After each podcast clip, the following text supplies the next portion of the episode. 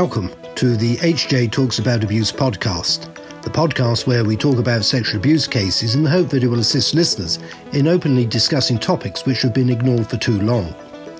This podcast is brought to you by the abuse team at Hugh James. We are lawyers, so we tend to speak about the legal aspects of abuse cases, but we aren't too shy to speak up about the broader issues faced by survivors of sexual abuse too. We hope that you find it interesting, but more than that, if you are a survivor of sexual abuse, we hope that you find our discussion empowering. Hello, podcast listeners. I'm Alan Collins, and I'm joined by my colleague Robert Hurling. Hi, Rob. Morning, Alan.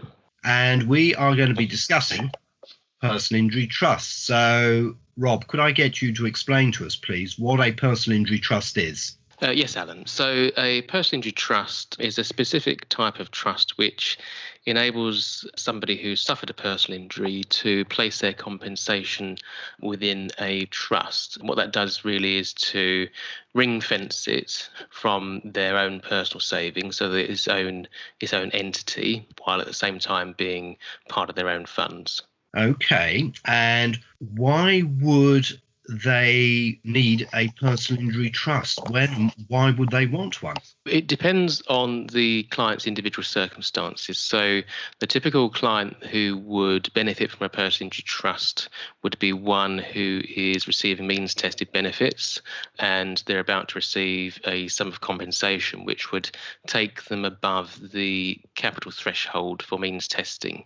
What that would mean is that if they received a compensation payment, say, of, for example, for £20,000 and they were on means tested benefits, this would take them above the maximum threshold for claiming means tested benefits, which is £6,000 in savings. So they would lose their entitlement to benefits.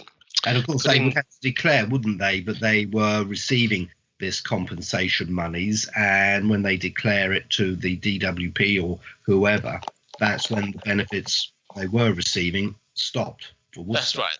Yeah. yeah. exactly. So they come to an end quite quickly usually, and when that when that happens, and it, it doesn't, a client can't go back to claiming benefits again until they've gone back below that six thousand pound threshold. But putting money into a personal injury trust enables them to ring fence that for means tested benefits, so that it's not regarded at all. So it's as if it doesn't exist. So they're just assessed on the amount of money they hold in their own personal accounts rather than in the trust account. Okay, so person gets their compensation, good. You know, compensation is extremely important. Compensation is designed to try and put the person back into the position they were in prior to the injury, in very simple terms. And then to get have their benefits stopped, that could be disastrous because it could defeat everything that they have been fighting for in order to get the compensation in the first place. That's right. Yes. So the person in trust is person injury trust is basically a vehicle that helps ring fence that compensation because the person is still entitled legally to their benefits. That's correct. Yeah. So it, it doesn't erode the compensation at all. Um, not putting it into a person into trust, in effect, really sort of reduces the benefit of having the compensation in the first place because you, you come away from access to the benefit system, then rely solely on your compensation until that runs out, and then you go back then to the benefit system. So, as you say, all the sort of hard work that's done in getting compensation is is more or less taken away. So, how would a personal injury trust work? Well, it's quite straightforward, really. So, if somebody receives some compensation, first of all, they do get what's known as the 52 week disregard. So, that's 52 weeks where someone can deal with their compensation without it being taken into consideration. So, it enables people to set up an arrangement whereby they can put it into trust and they don't have to do it in a rush. So, the first 52 weeks, it doesn't exist from the benefits perspective. So, within that period of time, what the client can do is to ask someone like me to um, draft a personal injury trust for them. And once it's done, a bank account is opened, which is a specific trust account in which the money goes. That's sort of the basic mechanics of it. There are sort of further bits of information that are needed for drafting the trust, and that would include identifying someone who can act with the client, if that's appropriate, as their co trustee and also they would then be the person who shares the bank account with them as as a trust account. So that sounds a little bit complicated. So probably isn't, um, but it sounds a bit complicated. So the injured person, they have to have a trustee or trustees. Yeah. And these trustees or should be people that they know or they should be professional people or does it make a difference?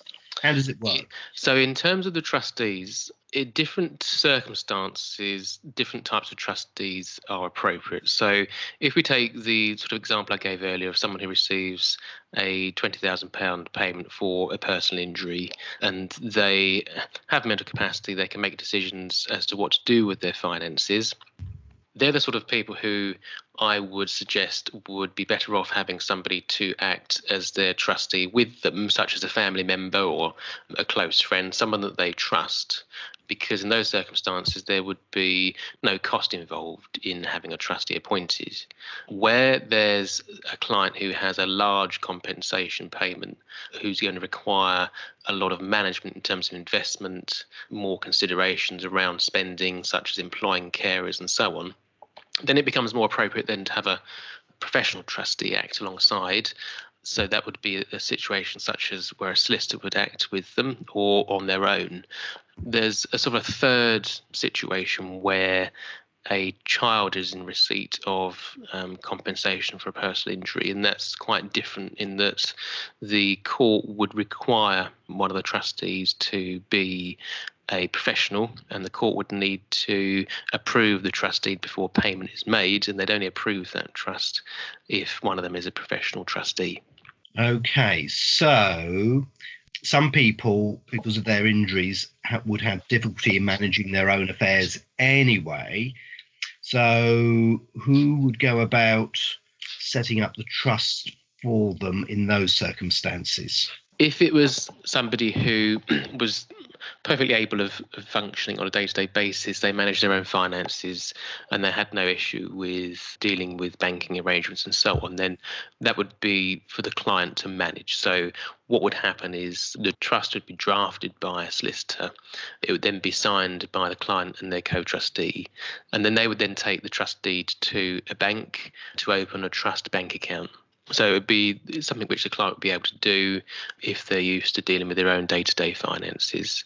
Where you have a client that is a bit more vulnerable or doesn't really understand so much about their finances, or if you have a larger trust arrangement, then it's something which a solicitor would be able to deal with as long as they're acting as a co trustee. Okay. And what about children? Because children do not have the legal capacity to create a trust. So That's would it right. be down to the parents to deal with this, or how would that work for a youngster? With a child, because it would be necessary to have a professional trustee appointed, then it would be down to the professional trustee to deal with all the banking arrangements. So, where you have a solicitor acting as professional trustee, they would deal with all of the arrangements in house, and the parent wouldn't have to do anything in relation to the opening of an account. Quite often, the parent would be a co trustee with a professional trustee, so they would need to have some limited involvement, such as signing account opening forms and providing their identification to the bank.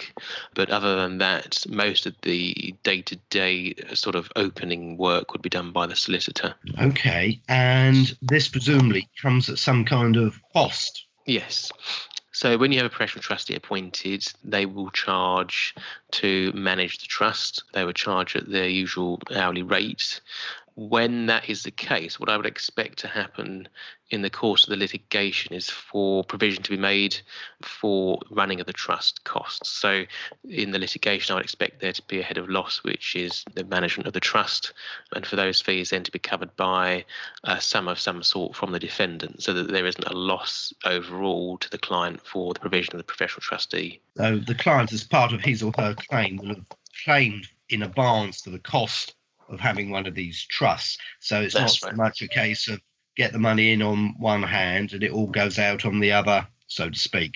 That's right. Yeah. So ideally, if the litigator knows that the client won't be able to deal with the money themselves, or if they have a, a, a, child claimant, then they would need to engage a trust solicitor early on in the claim and potentially ask for an estimate of costs or for a statement to be provided in litigation so that there can be some provision in the schedule of loss for the cost of the trust management. Okay.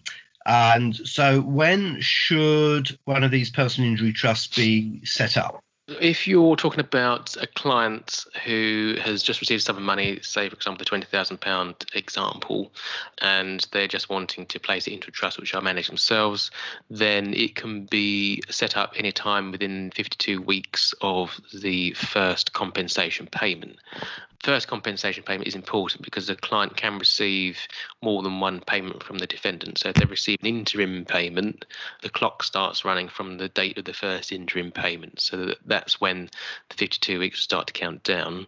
Anytime within those 52 weeks, the client can open a trust account and deal with uh, the trust management. But if it goes beyond that, then they will potentially lose their right to means tested benefits. So it's very important to deal with it within that window. Where you have a larger claim and you're likely to have a professional trustee involved, then really it can a professional trustee can be involved once the first interim payment has been received to manage that properly. At the end of the day, the injured person may say, "Hang on a minute." This is my compensation money, and I'm handing it over. It's my money. What do we say to them when they say that? Because they may be feeling that they're losing control. Yes, that's right. And you do get some clients who, who question that. The kind of trusts which are set up usually for personage trusts are trusts known as bare trusts. And these are trusts which can be broken up any time by the client. The client is the sole beneficiary, and it really is 100% their money. The trust doesn't have its own entity as such for taxation purposes. All the income is taxed on the client's own individual basis. So it's just a way to put what is yours to one side, but it's still remaining 100% yours. There's no question about it being managed by someone else, therefore, it isn't entirely your money. When it comes to a child trust, that is not quite so easy to break. Although the child still still remains the person entitled to 100% of the compensation. But presumably at 18, if the child has capacity, they could say, I don't want this trust anymore, transfer the money into Absolutely. my bank yeah. account. Yeah. That's correct. If if there was any issue before the child turns 18, then you'd need to go back to court to get approval for any changes to be made. But after they've reached 18, in most cases, they would then have the ability to just say, I would like the money, thank you. And in the case of an adult, assuming that they've got capacity, they can say, I've had enough of this trust, end of. That's right. Although they have to sort of be aware of the circumstances. So if they get fed up with the trust arrangement, then they can call for the funds to be transferred out of the trust and the trust brought to an end. But they should just bear in mind that that might affect their entitlement to means tested benefits and they could end up being worse off without it. Yeah, but that's it, at the end of the day, their choice. Absolutely, yeah. Yeah. Okay, thanks for that, Rob. Very interesting. Do you have a final piece of advice for anyone out there who is thinking, hmm, personal injury trusts, what do I do? Yes, I think if you are in the process of making a claim and you realise that you're going to get a sum of money, it will always be helpful to have a chat with a solicitor who deals with personal injury trusts to work out whether it's of benefit to you to put one of these trusts in place. Even if it's likely not to be, I would still suggest having a chat, which would cost absolutely nothing, just to go through your financial details and to work out if there might be some sort of benefit either now or potentially in the future if you may want to claim benefits in the longer term. It's just worthwhile having a chat. Thank you very much, Rob. Thank you, listeners. And as always, if you have an idea for us to discuss on a podcast, then please do get in touch and we will see what we can do. Thank you very much. Thank you for listening to this episode of HJ Talks About Abuse. You can subscribe to our podcast on iTunes, Spotify, or your favourite podcast player. If you'd like to speak to us about something you've heard today, we'd love to hear from you email us at aboutabuse at hjtalks.co.uk.